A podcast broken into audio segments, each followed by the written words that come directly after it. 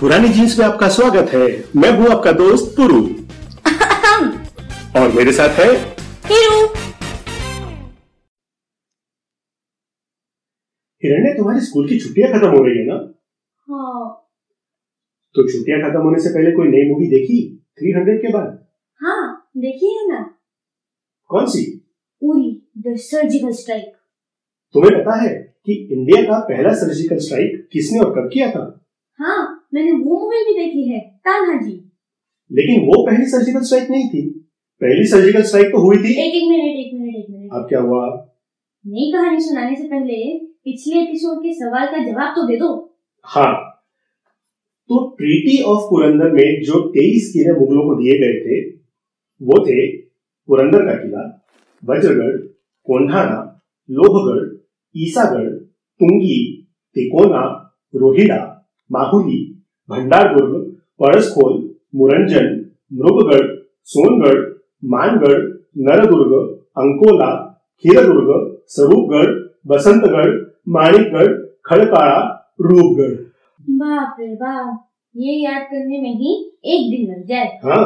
हाँ अब अब बताओ फ़र्स्ट इंडियन सर्जिकल स्ट्राइक के बारे में। तो पहली इंडियन सर्जिकल स्ट्राइक हुई थी शिवाजी द्वारा लाल महल में शाइस्ता खान पर किया हुआ हमला।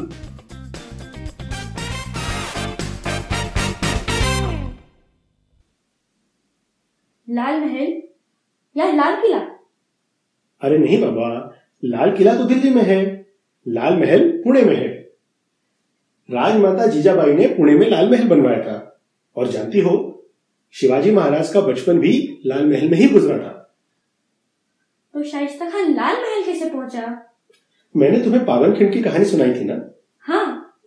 तो एक तरफ़ जब शिवाजी पावनखिंड और विशालगढ़ की लड़ाई लड़ रहे थे लगभग उसी समय एक लाख की सेना लेकर शाइस्ता खान लाल महल पहुँच गया और उस पर कब्जा भी कर लिया। फिर? विशालगढ़ और पावनखिंड की लड़ाई के बाद शिवाजी महाराज रायगढ़ पर पहुँचे थे। इसका मतलब शाइस्ता खान ने लाल महल पर कब्जा करने के बाद रायगढ़ का रुख किया था? रायगढ़ पर हमला किया था? नहीं शाइस्ता खान पुणे और उसके आसपास के इलाकों में ही आतंक मचाता रहा और शिवाजी को उकसाता भी रहा। इसका मतलब न ही शिवाजी महाराज ने शाइस्ता खान पर हमला किया और न ही शाइस्ता खान ने शिवाजी महाराज पर हमला किया। अरे शाइस्ता खान के पास तो एक लाख की सेना थी। उस पर आक्रमण करना इतना आसान नहीं था। लेकिन शाइस्ता खान के बढ़ते हुए आतंक को देखकर आखिर शिवाजी महाराज को एक फैसला लेना पड़ा। उन्होंने ये फैसला कर लिया था कि लाल महल पर हमला कर कर शाइस्ता खान को खत्म कर देंगे। लेकिन अभी आपने ही तो कहा था ना कि शाइस्ता खान के पास एक लाख की सेना थी। और उस पर आक्रमण करना बहुत मुश्किल था। हाँ तो शिवाजी महाराज ने भी कौन सा डायरेक्ट अटैक किया था? उन्होंने तो की थी सर्जिकल स्ट्राइक एक रात को लाल महल के पास से गुजरती हुई बारात में शिवाजी और उनके कुछ मावड़े बाराती बनकर बारात में शरीक हो गए और मौका पाते ही लाल महल में घुस गए। क्योंकि शिवाजी का बचपन लाल महल में ही गुजरा था, इसलिए वो लाल महल के चप्पे चप्पे से वाकिफ थे और पलक झपकते ही शिवाजी शाइस्ता खान के कमरे में घुस चुके थे। आहट सुनते ही शाइस्ता खान की नींद खुली। सामने शिवाजी को देखकर उसके हाथ पाँव फूलने लगे। जान बचाने के लिए शाइस्ता खान खिड़की से बाहर कूद पड़ा। लेकिन शिवाजी की तलवार उससे भी तेज़ी से अपना काम कर चुकी थी। भागते हुए शाइस्ता खान की गर्दन तो नहीं, लेकिन हाथ की तीन उंगलियाँ काट दी। उधर शिवाजी के साथ आए मावड़ों ने शाइस्ता खान के बेटे को भी मार गिराया था। अचानक हुए इस हमले से शाइस्ता खान इतनी बुरी तरह डर गया था कि पुणे छोड़कर दिल्ली की तरफ़ भाग पड़ा।